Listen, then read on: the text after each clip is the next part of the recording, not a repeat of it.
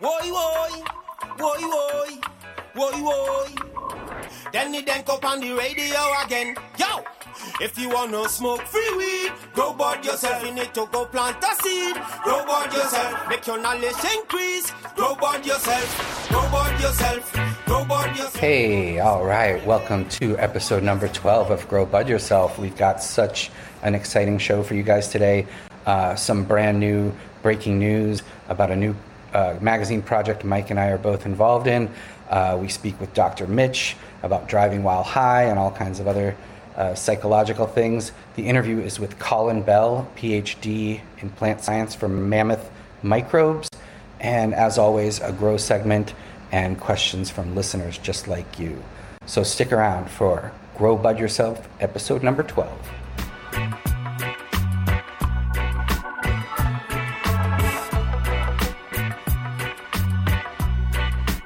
All right, and we are back. This is episode number 12. Very exciting, very exciting. Right, Mike? Yeah, man, we're on to the toes. We went through That's all right. the fingers. We're on to the toes now. That's right, indeed. And we have some amazing news for you guys. Uh, Mike and I are now working for a new magazine called Northeast Leaf. Uh, this is in conjunction with uh, an existing company called Northwest Leaf and Leaf Nation. Uh, Northwest Leaf has been around for 10 years, uh, printing in Washington State. Uh, they also have Oregon Leaf, they have California Leaf, Alaska Leaf, Maryland Leaf, and soon to be uh, DC, Washington, DC Leaf, and soon to be Amsterdam Leaf. But we are the Northeast Leaf. We are representing the eight states of the Northeast, being New York, New Jersey, uh, Connecticut, Rhode Island, New Hampshire, Vermont, and Maine. And we are so excited. I mean, this for me, this is like back to my roots. I grew up in the Boston area. I live in the New York City area, so uh, you know the Northeast is my my home ground and where uh, my whole cannabis career evolved and got started. So um, it's just real exciting. Uh, the podcast, of course, is is going to remain weekly. We're going to keep doing Grow Bud Yourself, of course. Um, we're going to be involved in events. We're going to be uh, involved in the print magazine. Check us out on social media. Mike G, are you excited? Yeah, man, it's gonna be good. It's it's it's very uh, special to do it with uh, four former High Time staffers. It's it's you and I, and also um, Pete Thompson, who is a director of technology, and Mike Cherhoniak, our old friend Mike, uh, who does uh, ad sales. Yeah, absolutely. And we've got decades of experience in cannabis media, um, four former High Times senior staffers, uh, and it's a free magazine, which is which makes me so excited because, you know, it's distributed uh, at dispensaries, at you know high-end uh, hemp shops, and and other places, but it's free to the consumer. So. You know, we charge our advertisers to reach the consumers, but uh, the actual consumers get the magazine for free. And, and you know, we were basically climbing up a mountain, an impossible mountain, trying to sell magazines in the past, uh, you know, with High Times. And I think uh, this model is much more realistic in this day and age to uh, give away the magazines, print print as many as you can, and give them away, and then you know just charge the advertisers uh, and create great content. And you know, our aim is to be the voice of the Northeast region. Uh, and like I said, we're just up, pumped and excited. The first issue comes out in September uh, of 2020. Please check us out at neleafmag.com. Uh, our press release is there. Uh, more information is there. You can uh, sign up if you're interested in advertising, if you're interested in a subscription, if you're interested in distributing the magazine, or any kind of general info, uh, even if you want to contribute, if you're a photographer or a writer uh, and you want to contribute. We, we want to be the voice of the region, but we need help from, from the people uh, of the region. Uh, you can It's, also. it's a big it's a big region. It is a big region, yeah, exactly. And you know, we're here in New York. I have you know friends all throughout the region, but we really want people on the ground uh, to be reporting on the real issues in the community and the industry and the culture of cannabis in the Northeast. You can also read the magazines for free uh, online at nwleaf.com. Uh, or you can go right to neleafmag.com and scroll to the bottom, and you can learn more about all the Leaf Nation magazines. So even if you're in uh, Maryland or California or Alaska or uh, Oregon or any of our you know Leaf Nation states or countries, you can read all the magazines for free online. So please check it out. It's beautiful. Uh, the covers are amazing. The artwork is just fantastic. The content, um, we're we're just we're really excited. So we also have uh, Instagram uh, that you can follow us, which is Northeast Leaf Mag at Northeast Leaf Mag, and we'll be uh, posting all kinds of updates there. And we also have a Facebook, which is just Northeast Leaf Mag as well, Northeast Leaf Magazine. So uh, please, you know, give us a follow, give us a, a, holler, give us an email. You can email launch at neleafmag.com uh, if you're interested in any of those, you know, contributions as well. So yeah, that's the big news we've been waiting to break for you guys. Uh, new magazine, getting the band back together. uh, four former High Time staffers, and then you know we've got Bobby Black as the fifth, uh, doing the Amsterdam Leaf next year. So a lot of exciting news from us, and uh, as always, we will keep bringing you the Grow Bud Yourself podcast. Uh, but we also have Northeast Leaf Mag as a print print outlet for our for our editorial writing and photography skills and I'm just real real excited to be working with Mike and Mike and Pete again and to be reaching out for you know all types of contributions from listeners like you. Yeah, there's so many ways that we can um, put ourselves into your consciousness. You can listen to us, you could read us, you could check us out online. Uh, but yeah, we're making the announcement now. As Dan mentioned, uh, the actual magazine launches in uh, September, early September. That's right. And um, yeah, so we'll have updates as it goes along, but we're going to get to work on putting that together. We will, of course, continue doing this podcast. And um, and speaking of this podcast, uh, one of our favorite guests, uh, he, kind of does a recurring segment on this show. Dr. Mitch Earleywine uh, is going to drop by because uh, you know last week we ranted and raved about driving high and we thought you know he would be a good perspective to have but he also has other interesting things to to talk about on the uh, psychological front involving cannabis you know dr mitch is a great guest absolutely absolutely let's get to our uh, our discussion with the great dr mitch Earleywine.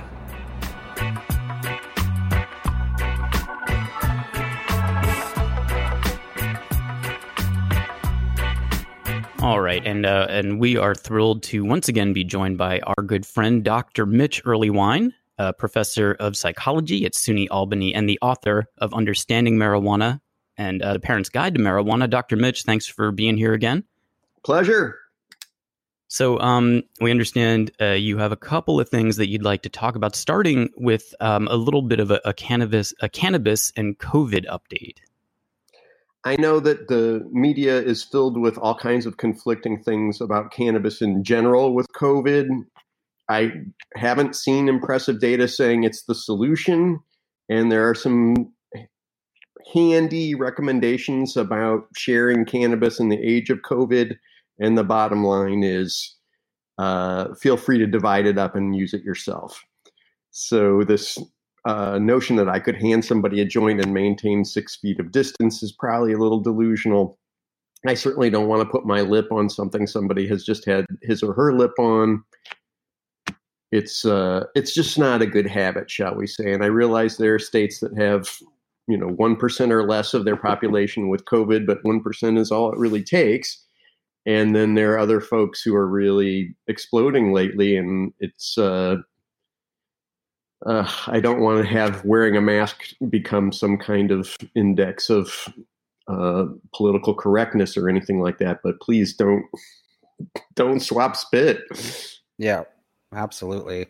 Uh, it's a kind of a new era. Everybody uh, needs to behave like a Rastafarian at this point and just uh, smoke that joint, you know, to your own face, and you know, roll one for your friend and and and have them smoke it accordingly. But uh, no sharing of, of pipes, bongs, uh, joints, vaporizers. Um, but you know, you can be a, you know six, ten feet apart and enjoy the social use without sharing uh, the actual implements. And right now, I do feel like we need all the social support we can get, particularly if it's life lighthearted and delighted. And by all means, I think the plant could help us there. Yeah, that that seems like common sense, but it's it's good to hear uh, an official opinion on that. And um, I'm, I'm sure that you know dealing with uh, with the pandemic, with the quarantine, and the maybe a bit of isolation, you're not sharing joints like you might normally, people might be feeling a little bit uh, depressed more so than usual. Um, but there is uh, some news about how cannabis um, works with depression, right? I was intrigued by this uh, crew at Yale who's been uh, essentially downloading all the data from one of the apps that assesses people's cannabis use and their subsequent mood. Does suggest that cannabis can uh, alleviate some of the emotional side of depressive symptoms particularly if you've got a strain that you happen to enjoy. Tom Denson and I looked at this over a decade ago and found that some of the ranting and raving we had heard about cannabis causing depression was really a misunderstanding and often had medical users in the same sample. So, of course, folks with AIDS and cancer were more depressed. Now, there are subsets of folks with uh, MS who apparently, if they quit using cannabis, their depressive symptoms change, but I think it's more of a vegetative set of symptoms. So, depression tends to have some mood related items, but also some I can't drag my ass out of bed items. If you've got a strong indica, of course you can't drag your ass out of bed. And so, let's not confuse that with all of cannabis. I think as we start paying more attention to strain related differences, in the published literature, we'll see that uh, there's a subset of folks who might very well benefit from cannabis for depression.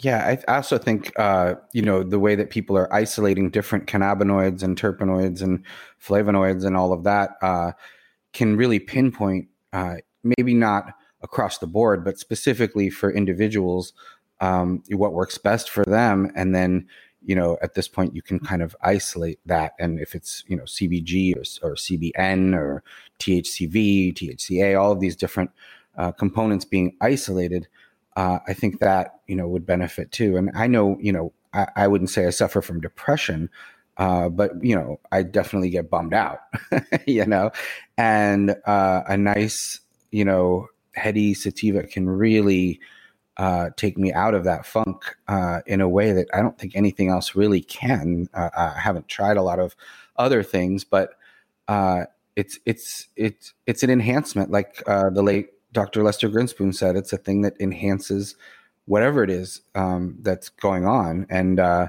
so if you're depressed, it, it, you know I think there's a possibility maybe it enhances that, but for for me and for most people, I think it alleviates you know that bummed out feeling.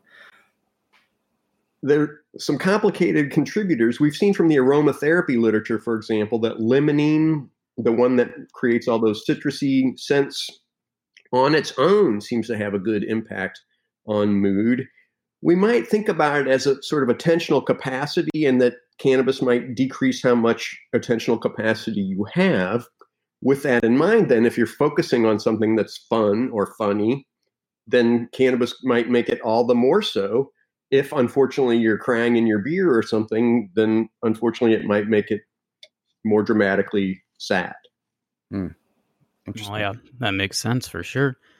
Um, okay, so just uh, you know, changing uh, course real quick here. Uh, people who listen to the show probably remember that uh, last week Dan and I spent uh, you know a good fifteen minutes uh, just basically ranting um, about a PSA that had to do with with driving high. Uh, if you missed that episode, uh, if you go to the um, description of the last episode, episode 11, there's a link to the PSA there. You could watch it. But if you don't want to do that, basically, um, it's it's a new ad. It's about 90 seconds from the Ad Council. It was created by Vox, and um, it shows two uh, you know 20 something guys uh, that are running from an axe wielding uh, maniac with a burlap sack on his head as he tries to kill them and uh, as they're dodging axe blows and so forth, they're they're reciting um, kind of dubious figures about uh, driving under the influence of cannabis. And ultimately, the ad kind of suggests that um, it is safer to face down an axe murdering maniac Ooh. than to drive high. So uh, we we bitched about it, but we would love to get your take on it because you're a more qualified person to speak to this. I think the data on facing an axe wielding maniac are not prevalent, shall we say. Nevertheless, we can go back to Robbe's work in the late 90s and then subsequent studies that kind of confirm yes, cannabis does change the way people drive, but people tend to compensate. So, what do we see? We see them increasing their stopping distance, So if they see a stop sign, they start to stop earlier. They're less likely to tailgate, right? They increase the distance between their car and the car in front of them. They drive more slowly. They're extremely unlikely to try to pass other cars. Now, some folks say, well, that's because they had that guy right there in the seat next to them evaluating. Okay, but truth be told, they were safer than folks who had not used cannabis. Where do we see some deficits? That staying right down the center of the lane is an automatic process that does seem to have a tougher time to control after using cannabis. When you know that, you can also compensate for that as well. I can't say, hey, go around and drive high, but drive as if you were high, right? go slower. Give yourself plenty of time to get to the stop sign. Don't tailgate. No need to, God forbid, pass another car. Why, right? And then everything's going to be fine. This axe wielding murderer thing is sounding like fried eggs in my era. So yeah, it really is uh, an, a throwback to a, a, a, time of extreme propaganda. And I would think, you know, in this day and age, they would just at least try to have some semblance of, you know, reality. But that's, it's just crazy. And, you know, my point being, if you're impaired, don't drive. You know, I mean that that you know goes for alcohol, pharmaceutical drugs, uh, tiredness. I mean, I think all three of those are far more dangerous than someone that's high on pot and driving, particularly someone who smokes a lot and all the time. Uh, someone who has never smoked and suddenly, you know, does a dab should certainly probably not get behind the wheel of a car. But, uh, you know, I have some news for people out there. People have been driving high for 50 years at this point. Uh, and if the statistics were such that that was super duper dangerous, uh, we would know all about it. And if you're being chased by an axe murderer, uh, get the hell out of there by any means necessary. Get you, you may not be a great pilot, but if there's a plane, you know, get in the plane and take the plane, but get away from the killer guy, you know, first, and then worry about you know uh, impairment we do see some decent correlates from some of the roadside sobriety tests. And it's funny because the one that seems to covary with some driving skills that we don't often think of is that standing on one foot with the other foot extended for 30 seconds.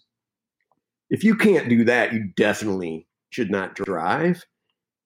Why not give that a shot before you take out your keys? Nobody minds if you stay an extra half hour at the party and just metabolize a bit, right?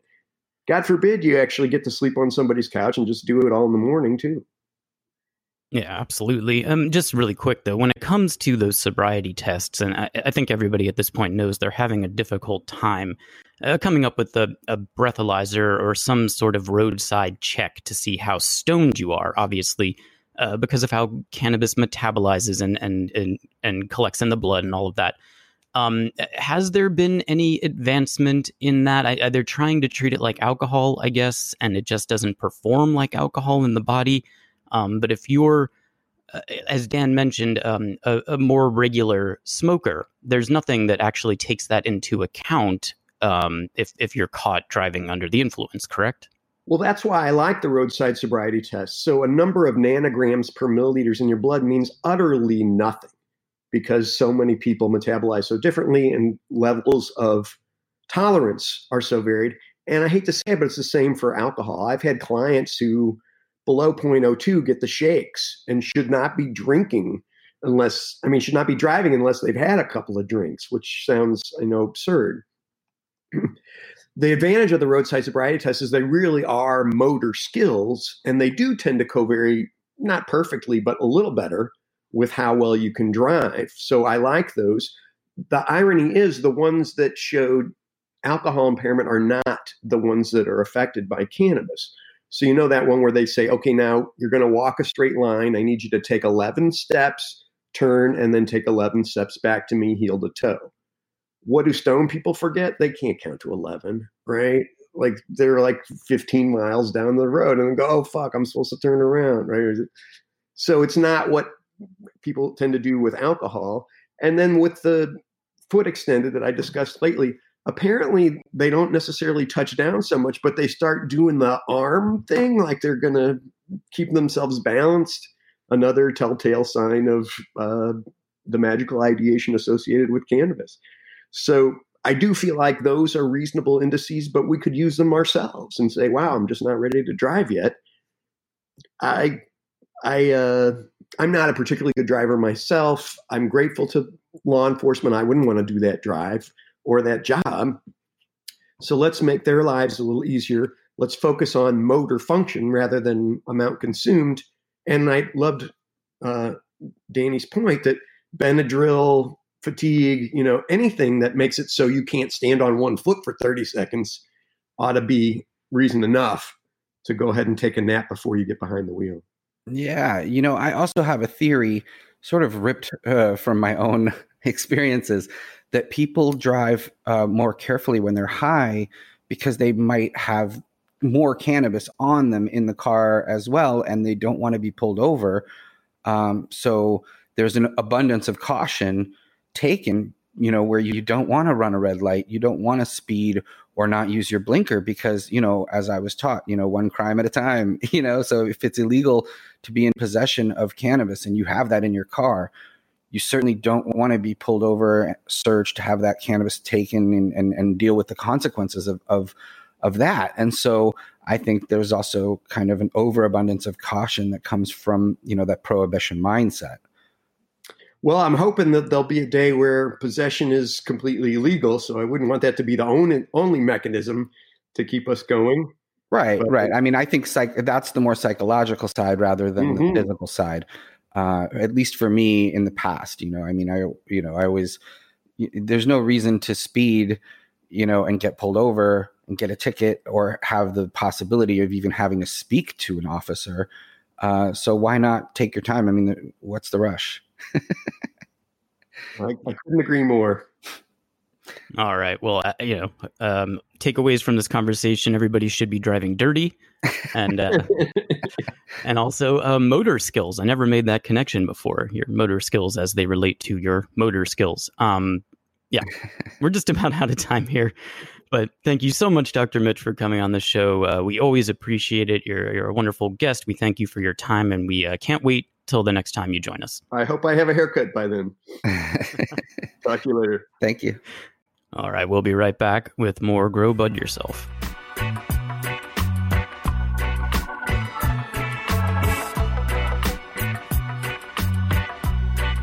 Okay, very cool. Uh, you know, we always appreciate when Mitch drops by. He had some good insights there. You had some good insights there. I enjoyed the uh, the the driving in possession of cannabis uh, advice. yeah, one crime at a time, y'all. yeah, for sure. Um, so yeah, that was great. Um, we actually we have a really exciting interview coming up. Yeah, absolutely. This is Colin Bell from Mammoth Microbes, an amazing uh, company that makes beneficial uh, bacteria, inoculants, and, and they, they have a, a number of different products uh, on the market. Uh, but he himself is a PhD uh, in plants and very knowledgeable. This this uh, interview happened in Hawaii at the Hawaii Cannabis Expo this past February. Uh, there's some there's some noise in the background of the interview, but I think the information is very important, and I think you know, I think people need to hear about the benefits of these inoculants and these beneficial bacteria and and uh, amazing products from Mammoth Microbes. Microbial, uh, you know, success is you know crucial to the success of your plant roots if you're growing in any kind of organic mediums or, or organic styles. So, uh, without further ado, let's uh, we'll be back with Colin Bell from Mammoth uh, Microbes that was recorded in Hawaii this past February.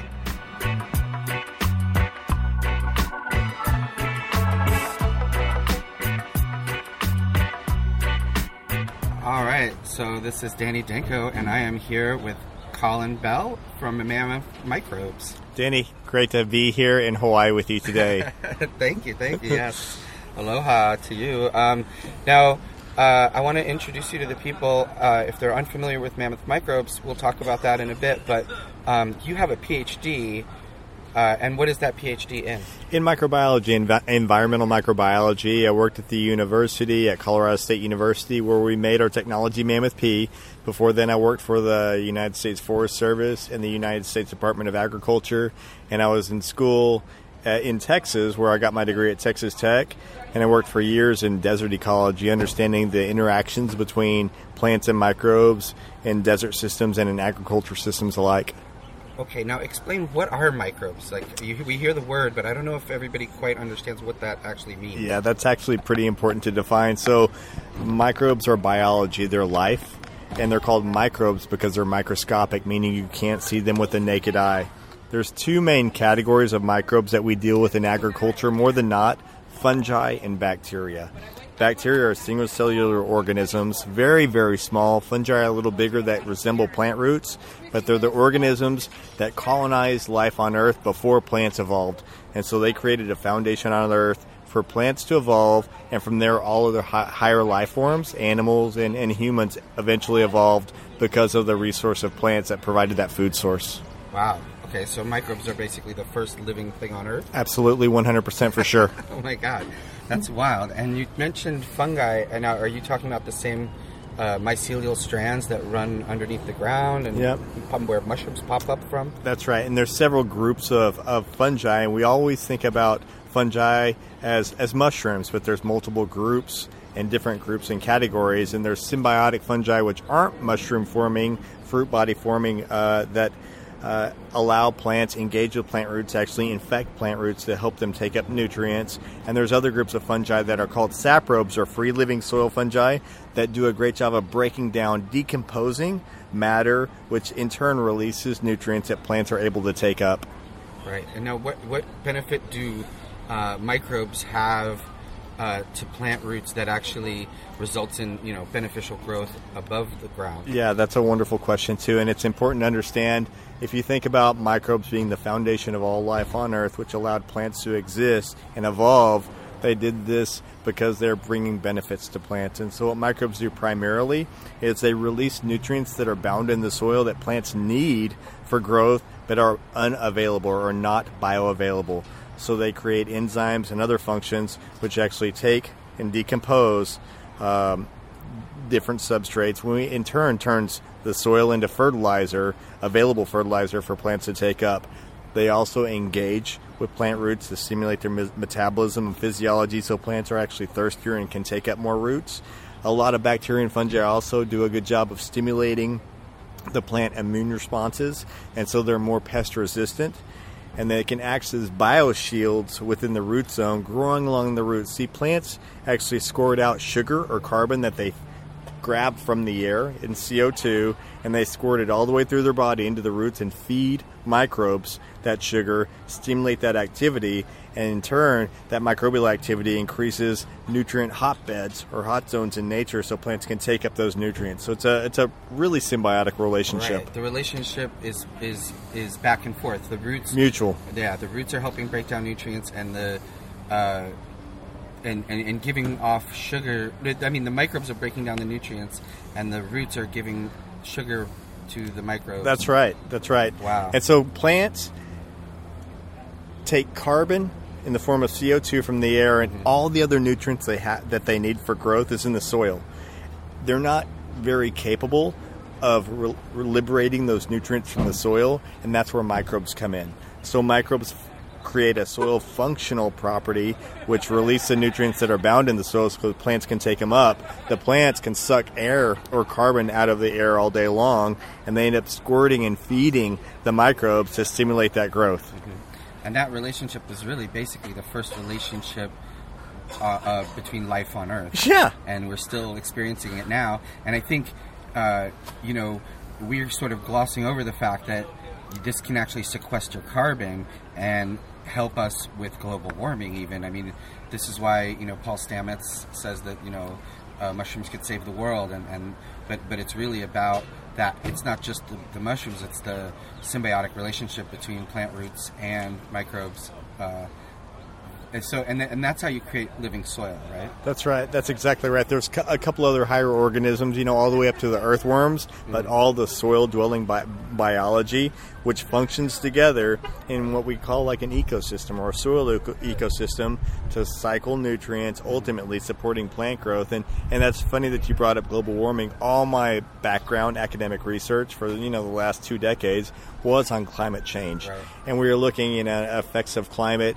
and how plants and microbes interacted together to support the resilience in climate change. And so it's it's absolutely true. And another thing I think is fascinating, and it's kind of a side note, we talk about fungi, microscopic, very small. And we, you mentioned mushrooms. You know, one of the largest organisms on Earth Right. is a fungi Right, in growing under Michigan. Right, Yeah. I, th- I thought it was I thought it was Michigan, yeah. but in Oregon there's going to be huge Fields. growth, and, and you don't see it above ground necessarily. Most of it's below ground, Mm-hmm. and then they pop mushrooms up. But this uh, the sol- solitary organism that can almost cover the whole state below ground. single cellular as well, like as these strands are. And uh, also, what's amazing is that uh, the worms, when they tunnel back and forth, manage to not break the strands. Like they know that's there, and they go around it. Uh, so when they do the digging, they actually don't break the strands. When we do the digging, uh, as in tilling the soil, we're breaking all that up. Yep. And so it has benefits uh, that first year of releasing a lot of that clay and stuff, and, and there's a lot of nutrient there that's released when you till. Uh, but then you're depleting it year after year because those, those the mycorrhiza has to build back. Those strands have to actually find their way back through the soil. They've been broken up into little bits and pieces, uh, and that can take many years to rebuild. So uh, I would imagine that you're a proponent of sort of that no-till, you know, putting up cover crops and maybe just breaking the earth kind of thing, right? Like, Absolutely, and you know those are the management practices that we've adopted for a long time. I think you and I are having a past conversation about the green revolution, Right. where we adopted not only plant genetics and improved uh, nutrient delivery systems, but also chemical fertilizers, along with a lot of management practices to feed the world. And back in the, in the in that time, it was thought of as a good thing. But what we know now, and this is decades later, is all that physical activity, tilling the soil, actually depletes the potential of the biology in the soil to support life. Mm-hmm. And then you add all the chemical fertilizers, as we were talking about also in our last conversation, mm-hmm. it really declines the habitat, mm-hmm. the livable habitat for the fungi and the bacteria to live to sustain that life. And so our current agriculture management practices deteriorate natural processes that we have to have. And over time, what we've seen is soils uh, microbial biodiversity has declined significantly, where they almost become dependent on chemical fertilizers. And I'm 100% uh, a proponent for turning that around because it's not sustainable. Right, right. And we're not even touching on the fertilizer issue. The plants are weak, so they're vulnerable to pests. So you need them to be uh, either Roundup ready, kind of Monsanto type seeds, just to survive, and then be covered with you know Roundup, so that you know like that's what they do with soybeans, I would imagine, and things like that. So For sure. it's uh, and then you know the runoff of all of that uh, chemical nutrient it kills lakes and rivers and and you know created the Salton Sea in California, just a completely dead whole you know you know acres and acres of, of lake that's that used to be like you know a playground is now uh, just a dead salt sea, and so we know you know obviously that that's uh, bad. What what you know a product like Mammoth Microbes. Uh, does it, what category of you know plant nutrient does that fall under? I mean, everybody's got their you know three part system or their ten part system or whatever they use. Um, is you know would it be called an additive? Would it be called like what, what's what's the category of that? So it is called an additive. In agriculture, this type of product is called a, a microbial biostimulant. It's not a nutrient source. It helps maximize nutrient use efficiency. And the idea, and, and you know, we made this to feed the world naturally, sustainably, is to start bringing natural solutions to agriculture to the world so we can start feeding our people in the world naturally and sustainably. And the idea is, and you, and you nailed it on the head, fertilizers are overused, they build up in soils, they create huge environmental toxicity events in, in water, pollution, etc. And if we can get microbes to mine the fertilizer that's built up in the soils, we can reduce fertilizer inputs and use nature with precision to start feeding our crops again. Of course, they need nutrients, but it's a biostimulant or a catalyst, an additive that supplements nutrients so farmers ultimately can reduce fertilizer input with more natural solutions to feed the plants again naturally and sustainably, and bringing a ton of value and profit to farmers as well. Right. Um, now, can we talk about uh, your experience with cannabis? Is sure. That, okay, so uh, tell me about that and, and, what role that's played in your life. Yeah, it's, it's everything, you know. So as a youth, just quickly, you know, I'm, I'm an older gentleman now. Um, I was an advocate of cannabis, and I grew up in West Texas, and it was very black market, and it still is there. And so I was just an advocate of, of the movement and the industry and the culture altogether. And and eventually, I became a scientist and a PhD scientist, and and I was following my dream, uh, working at Colorado State University, and then uh, very um, very successful, published dozens of peer-reviewed publications. Ended up getting a grant to focus on applying my academic training to bring these natural solutions to agriculture. In Colorado, at the same time, we were experiencing the movement of legal can- uh, legalized cannabis, and um, we started realizing there might be a need to bring these natural solutions to the cannabis industry for, for, for, for farmers to bring value to these cannabis farmers. Started engaging in cannabis growers and with cannabis farmers in Colorado, and they saw such great results that it's and, and, I knew I was bringing value to these farmers because they were telling us, and not only were we seeing increases in yield, but increases in in uh, cannabinoid profiles and in terpene profiles. And I thought, you know what, this is going to be the start of how we can launch this technology to feed the world naturally and sustainably through the cannabis industry. And I left the university in March 2015 to start this company. Just me started making Mammoth P in a little one-car garage in a rental flat with a buddy. then we transitioned to a uh, about five months later into a transmission shop, a 1,200 square foot transmission shop. My son and I cleaned it all out. That was our biotech facility number two, and now we have a 12,000 square foot facility still in Fort Collins, Colorado, with about 45 people, and we're selling Mammoth P all over the world to cannabis growers 100%. That's awesome. Shout out to Vaden and Erica, uh, Mammoth P employees extraordinaire. That's right. Um, so everybody always says, okay, you know, Danny, this you can do, you know, you can do this on a small scale, but you know, we're we've got acres and acres that we're growing, and we simply can't, you know, afford to uh, do it, you know, sustainably, or we can't do it on this large scale. Um, what do you say to that, and, and, and how can people apply, uh, you know, scale up and still be, you know, doing the right thing? Well, I'll tell you what, scale is everything when you come into a business. Every technology better scale, or you just have a limited application. And we know our technology is compatible. Anyone can use this without changing a thing, and it scales. But as a manufacturer, we need to make sure we have the right volumes and pricing that makes sense. And as a, as a young company, we're selling into retail hydro shops, and so they're liter bottles, and then we graduated to gallons, and we obviously have smaller bottles. Now we have totes so we can actually deliver, deliver to the farmers and make sure they can apply it for applications. Uh, my goal, number one, what I tell our guys, Vaden, Erica, everyone, every day, our job is one thing bring value to growers. And if we can't do that, we're not doing our job. And so we make sure this product is as concentrated as possible. And so at this 0.6 mils per application rate, which I dialed in to make sure it was just the very lowest concentration rate, rate that works great, it scales. We have huge farmers all over the country in, on the mainland. We're in Hawaii now, so on the mainland especially, they're using Mammoth P. They're seeing great results, and and what I'd say is, once you use it and you see that value or return on the backside, 10 to 20 percent increase in yield is the range we see. We say an average of 16, and it's an average, but usually it's between 10 and 20 depending on the strain. That profit that you get from that investment, which you should invest in your farm to get the profit on the backside, is undeniable. Wow. And it can be used with any, you know, base nutrient system uh, that people have. Uh, probably more effective if people are using something that is uh, on the organic side or, or, you know, clean green certified side.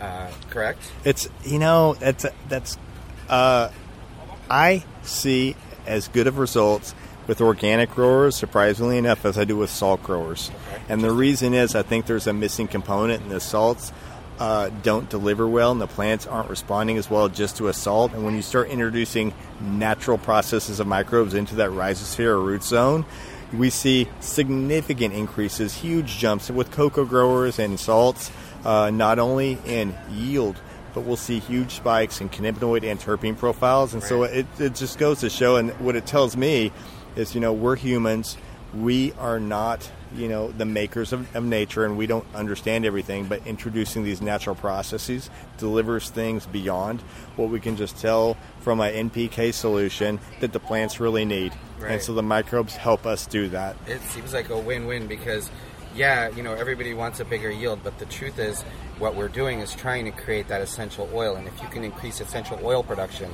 and yield at the same time you know something like add, boosting with CO2 increases yield, but I don't know that it has anything to do with actual, uh, you know, production of essential oil. Uh, but clearly, the microbes have this effect. Now, I also saw there was another product on your on your, at your booth uh, seems like a pretty recent addition to the Mammoth uh, line. Yep. And what is that? It's a biocontrol product, and we know that growers have a lot of pain with pest pressure. Right. And so we have two different categories that we want to bring value to growers. We have our performance category, the biostimulants Mammoth piece of product there, and then we have a biocontrol line, and it's, a, and it's essential oil that we've actually used fractionated aspects of thyme, which we know uh, works very well to repel and knock down mites, uh, spider mites in particular. Um, thrips, whiteflies, and aphids. And it's something that, again, bringing nature to agriculture. You can use it as a foliar just to keep the pests off, and it's something for early early plant up to early flower.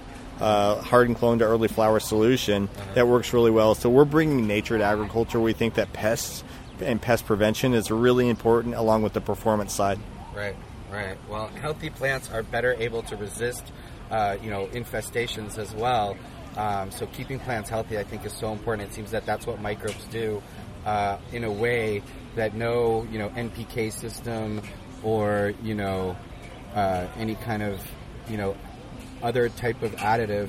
Um, now, what about you know uh, mycorrhizal uh, in conjunction with that? We talked about that as like the relationship.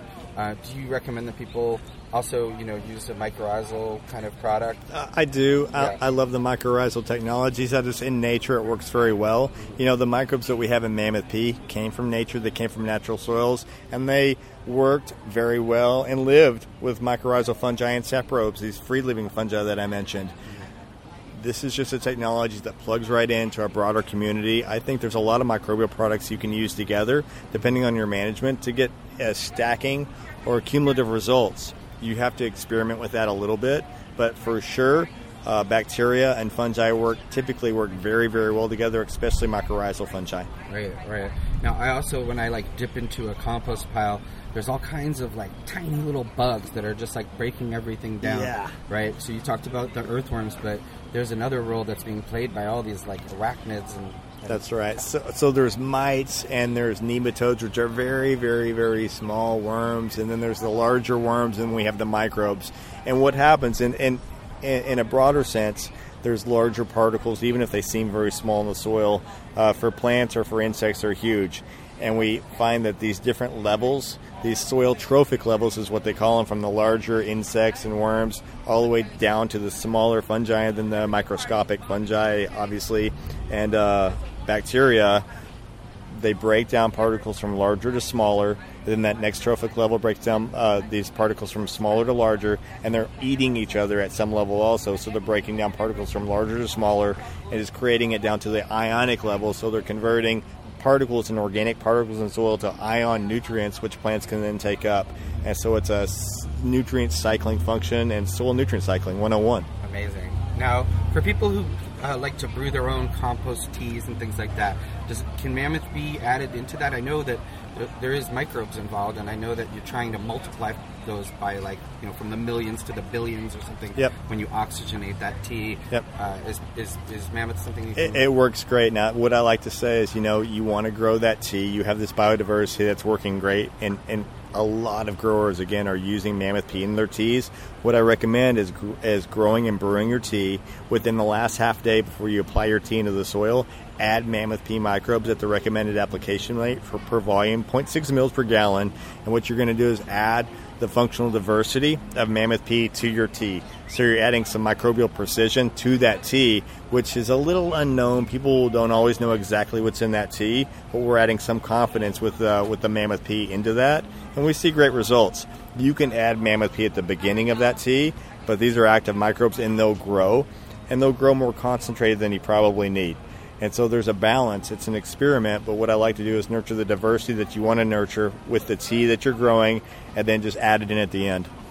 Nice. Um, what's the biggest misconception you think that people have about uh, this process and maybe leading to into mistakes that they might make uh, when they're growing? Well, so I think that people in general, and I've we the industry's come a long way. Don't understand microbiology. They don't understand the importance of microbes, and they don't understand the results they can get from that. And so, just having that education gap has been a great journey for me. You know, as academic, and I've been teaching classes for a long time, teaching microbiology classes all the way back at Texas Tech, and and then into Colorado.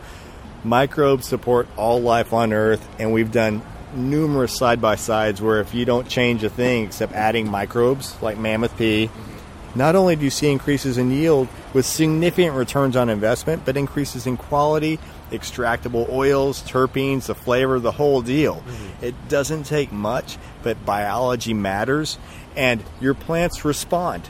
And people that grow organically, as an example, versus salt, even if it's the same strain, tastes like a completely different plant once you consume it.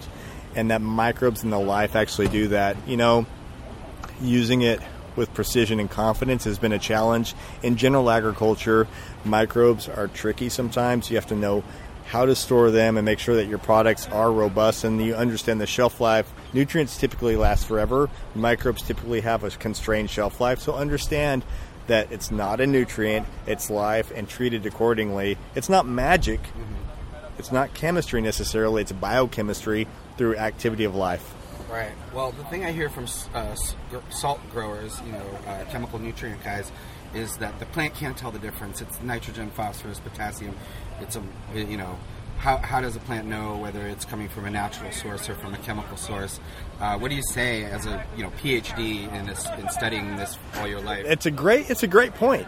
And you know, at the at the end of the day, nitrogen is nitrogen, phosphorus is phosphorus, potassium is potassium, and all the microions. But what I'll say is, when we do side by sides, or people grow organically versus salts, the plants taste different. Yeah. So I think nature does stuff that we can't conceive as humans, and I'm free to surrender to the fact that I don't know everything as a PhD microbiologist. Nonetheless, uh, someone who studies nature avidly, we don't know what we don't know about how microbes interact. We know a lot, but there's so much more to learn.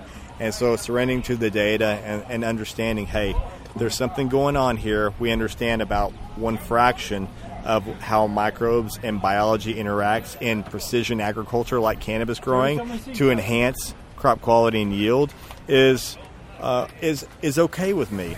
I know the results speak for themselves, and I see it time and time again. Awesome. Well, thank you so much, Colin Bell, uh, the founder and CEO, I, I would imagine, of uh, Mammoth uh, Microbes. Thank you very much, and uh, tell people how they can uh, find out more about you and Mammoth Microbes and, and you know all that. Absolutely. So you know we have a website, mammothmicrobes.com. You can look at us on Instagram all day long, mammothmicrobes.com, Facebook, Mammoth Microbes. You can find us Google Mammoth P, Google Mammoth Microbes, um, Colin at growcentia.com. Our company's name is Growcentia. Our brand Mammoth, Mammoth Microbes. Reach out. We're very easy to find, and we're in almost every grow shop in the country. Right on. Thank you very much, Colin. Uh, we will be back with more.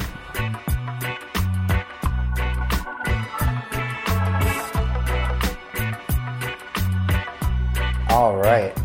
Thank you so much uh, to Colin from uh, Mammoth Microbes. I, I gotta say, I do really miss Hawaii. Yeah. Do you miss the parking lot that you recorded that in? no, you know, it just, you know, I had to get him outside uh, because it was even more noisy inside. So that we tried to find the quietest place, but uh, obviously wasn't super successful on that. But I hope people uh, learn from that information because he's, you know, a wealth of information no, he was a he's a great guest, and it was awesome to have him. And on some level, I should actually just be appreciative because you obviously have a, a, a remarkable amount of faith in me as a a sound editor. you can record all these things and bring them back. But um, great interview and uh, an excellent guest, and that of course brings us to the cultivation section of the show. Yes, indeed. And this week I would like to discuss the screen of green method. A lot of people call it scrog uh, or scrogging. Uh, basically, it's a training method uh, to increase yields. Uh, but, you know, again, as with most training methods that increase yields, it also increases the vegetative time uh, a bit. But what you get back in the yield is phenomenal. So, um, there's a few different techniques that people employ uh, during the vegetative stage to produce more branches at canopy level, more colas. Um, some of these are different training techniques, uh, even pruning, uh, and all kinds of things. You know, even putting sinkers on branches to lower them down and, and, and fimming. There's there's a lot of different styles, but the screen of green is very popular, particularly in closet grows, tent grows, uh, boxes, because it really maximizes that space um, with a minimal amount of plants. So you know, the first thing is you, with a longer veg time, you're going to want a bigger container. So you know, five gallons minimum. Ten gallons also really good if you're going to do this. Um, some people go extreme, you know, 35 gallon and one plant in a tent and really, you know, veg it out a while and, and spread it out. Uh, it's really up to your personal preference. But the key is to maintain a level canopy using some type of trellising. So, uh, chicken wire, very popular. Uh, sometimes those holes are a little small and, and then trimming and pruning gets a little rough. But there's also a number of different types of trellising that use string as well that you can use for screen of green. Basically, you know, uh, the key is basically that as the plant grows up into your horizontal screen that you've installed, uh, then you literally start training the different branches of the plant into different uh, parts of the screen. And then as it tries to grow up and out, you just keep training it, so pulling it down. It's almost like a bonsai style technique. So um, the branches of the plants are spaced through a horizontal wire or string grid. Um, and this way, you know, you know that the light footprint is kind of like a big square. And this way, you're spreading all those branches out into that square. And you can literally see the different holes and try to fill each one uh, with one of these growing branches. And e- then each one becomes a cola, and you have this beautiful, uh, you know, just level map of, of, of buds. And it's way more than you'd get if you were just growing like a Christmas tree style plant. You know, and I'm talking ounces and ounces more. Um, by the time the plant's ready to flower, you'll have that even canopy across the entire width uh, of your tent or your closet. Um, your plants will need an additional time in the vegging chamber. So, this is all about vegging uh, at this point. Um, you also want to trim off the lower branches uh, underneath that canopy so you're not wasting space under there. You let a little bit of air flow through because as the branches get denser up top, uh, you also run into the fact that you you know the denser they get, the more susceptible they are uh, to airborne mold. And so if you increase the airflow underneath the canopy level, you avoid that. So that's important. Um, now, as the growing shoots approach the trellis, you bend them to fill the empty holes in the canopy. Uh, then you leave them alone basically once you start the flowering process. Then, you know, always remove yellow, burnt, and damaged leaves. Don't leave them on the plant. And, uh, you know, this is a really wonderful way, like I said, to increase yields. Uh, it is sometimes difficult when it comes to harvesting because, you know, you have this uh, entangled kind of rope or, or string or metal in the case of chicken wire. And in that case, uh, you just have to kind of cut around it and you, you know you figure it out after a while it's it's not that difficult but what it gets you more in yield uh, is well worth the extra energy. If you want to check out uh, people on instagram just search for the word scrog. Um, there's a guy named scrog king who's amazing on there. Um, but s-c-r-o-g scrog uh, which basically stands for screen of green. And uh, that is the style of scrogging, and it is an amazing way to increase yields. In particular, I think for micro grows, tents, and and closet-sized grow rooms, scrogging is basically a must if you really want to pull out as much uh, you know as you can out of that space. All right, very good. So, uh, some good info on scrogging there. We appreciate that for everyone who uh, who wants to do some scrogging. Um, okay, so uh, at this point, we answer questions from our listeners on the show. If you have a question that you'd like Dan to answer on uh, Grow Bud Yourself, you can get in touch with us by email. That is info at growbudyourself.com. Uh, you could also get us on socials. Uh, he is at Danny Danko. I am at Mike Check G. The show is at Grow Bud Yourself. We're on Patreon. We're everywhere. So uh, send us your question and we will answer it on the show. Are you ready to get started? Yeah, let's do it. Okay, so we've got some from uh, from our Facebook page and also uh, by email. What do you want to start with? Uh, let's start with email. Starting with email from uh, Jaime. Uh, Jaime writes, "Hey guys, love the show. I think you're doing a great job. Gotta say, Ed had me laughing in the last episode. Uh, anyway, my question." My question is about lights. How do you determine minimum light requirements in a grow tent? Okay, that is a great question. And, um, you know, my rule of thumb uh, typically has been that you want about 50 watts per square foot uh, with the HID system, high intensity discharge. But this uh, applies to uh, LEDs and fluorescents as well. Um, 50 watts per square foot, which uh, with HIDs will give you 6,000 lumens per square foot, uh, which is basically the, the minimum. Now, uh, that's for strong growth, and you're going to create a lot of heat, so you're going to need to pull that heat out.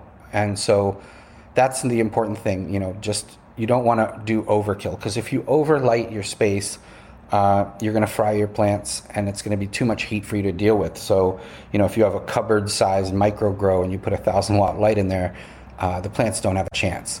You really need to understand climate control and how to control that heat uh, that you're putting out. And so, like I said, requirements I would say bare minimum 50 watts per square foot, uh, but you don't really want to exceed, let's say, you know, 100 watts per square foot either. So somewhere in between there, uh, typically. Although you know it, it, varies for different lighting systems because, of course, uh, ceramic metal halides uh, produce less heat, and as well as LEDs and fluorescents. Uh, so typically, this is for high intensity discharge, meaning uh, metal halide or high pressure sodium lighting. Okay. Uh, Jaime, we hope that helps you out there um, with your lighting in that grow tent. Let's move on to D Man, who writes Hey dudes, love the show. I've been using a 30 year old magnetic 400 watt HPS system and need to update. So, how do you feel about the 315 CMH light system? I will use a 4x5 foot tent so, uh, do you feel that this light is strong enough? I've always felt my 400 HPS magnetic ballast was too weak. I was in a hydro store and checking it out, and uh, I was recommended that over a 1000 watt HPS. I appreciate any advice you might have, so what would you say to D Man? Okay, uh, D Man, thank you for the question. Um, four by five foot tent, you know, you, it could handle a thousand, but like I said earlier, I mean, that just creates a lot of heat. Uh, so if you're looking into CMH, um, I would look a little bit bigger. You know, the 315 is great for, uh, you know, a three by three, but I think if you go with a 500 watt or even a 630, um, which is double what the 315 is, so you know, and but it's still a lot less heat than you're going to get from that thousand watt light. So I would look into my, my first recommendation would be the 630 watt uh, CMH, which is, which is a ceramic metal halide system. Uh, and I think that'll give you the best of both worlds. You know, like if the 400 was too weak and the 1000 is too strong, that 615, uh, the 630 is going to be perfect. And you know, on, on, that note as well, to you and the previous uh, writer Jaime, um, you know, the reflector is very important to this as well. You really want to guide that light down to your plants. So you want to make sure you get a reflector uh, that properly does that. You know, some of the parabolics and stuff that people used maybe 30 years ago uh, are certainly not nearly as efficient as the ones that really direct that light right down onto your your canopy footprint. Okay, there you go. We hope that helps you out there, D-Man. Um, let's move to Facebook where Chelsea B writes Hey, Danny and Mike, I just started listening to your show as a way to learn a little more about growing bud myself. Seems like I came to the right place. I'm on episode 4 right now, and this is the first uh, time I've attempted to grow. I have three plants that started as clones and three autoflowers. I've heard so much about growing, I ultimately decided to go as simple and organic as possible with just some soil, water, and sunshine. I went to Michigan M3 soil to pot my plants I was advised it was best um, and would have enough nutrients for the life of the plant, but I expected more growth out of them. Yesterday, I added a mixture of earthworm castings and organic topsoil to the planters in an attempt to add more nutrients without burning the plants. Overall, I'm just wondering if there's any major do's or don'ts throughout the process I should look for. For this go around, I'm not looking to increase the yield, just grow the best bud I can. So, Chelsea, uh, I guess, wants to know if there's any major things she should uh, she should do when growing weed. Danny Danko, what do you think? yeah, I mean, I could go on and on, but the important thing here uh, is because you're using that uh, M3 soil, there's a lot of nutrients already in there. Uh, and that's why you're advised uh, that it should be there for the life of the plant. But if you're overwatering, um, you're leaching a lot of those nutrients out the bottom of your pots. Uh, so that could be an issue. It's a, it is a, a big thing with beginners, uh, both overfeeding and overwatering. Uh, so I would check into, you know, always maintaining the pH of your uh, soil as well. Uh, a lot of times people will misread a, a deficiency when it's actually uh, a pH fluctuation that won't allow your plants to take in nutrients. So then you give them more nutrients, and now it becomes kind of a toxic environment. So um, always monitor the pH. Uh, don't overwater. Don't overfeed. Those are don'ts. Uh, major do's, you know, uh, give the plant as much sunshine as possible. Uh, cover it up if there's bad weather, you know, if there's a lot of rain or wind or anything like that, you know, cover cover the plant if you can. Um, other than that, you know, I think uh, you know you're not looking to increase yield and you're looking to just grow the best bud. So I think you know feed lightly. Uh, if you see the plant, you know, starting to yellow, give it a boost. But otherwise, um, you know, just keep the plants happy, and uh, those are the do's and don'ts for the process. Uh, enjoy the enjoy the ride. All right, very good. Thank you again, uh, Chelsea, and do keep us uh, updated on your grow. We hope it goes well. Uh, let's do one more question here.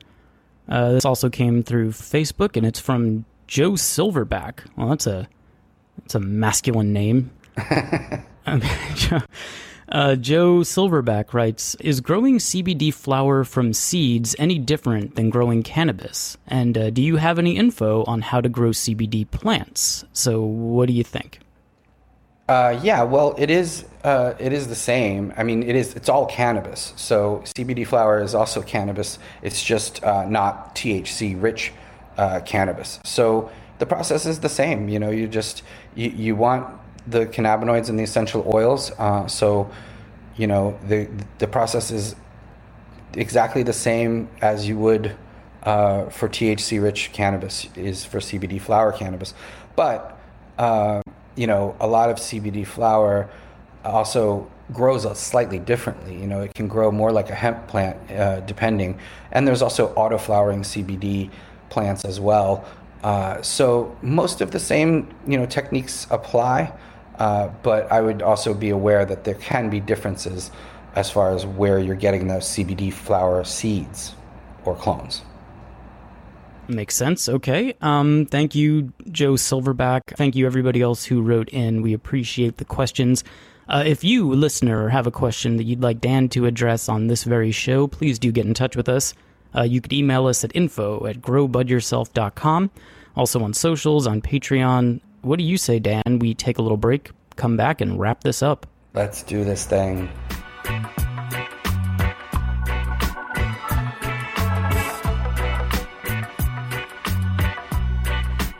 Hey guys, I want to remind you about vapor.com. As always, go to vapor.com for all your vaporizer needs. Use promo code GBY, that's GBY for Grow Bud Yourself, for 15% off anything on the site. Uh, that includes the Puffco Peak. That's my go-to daily, you know, non-rig driver. Uh, and you know they have everything else on there too. So no matter what you're into when it comes to vapor or CBD or anything else, uh, accessory wise, vapor.com promo code GBY gets you 15% off anything at the site. Check them out. Please support and uh, thank you for your support.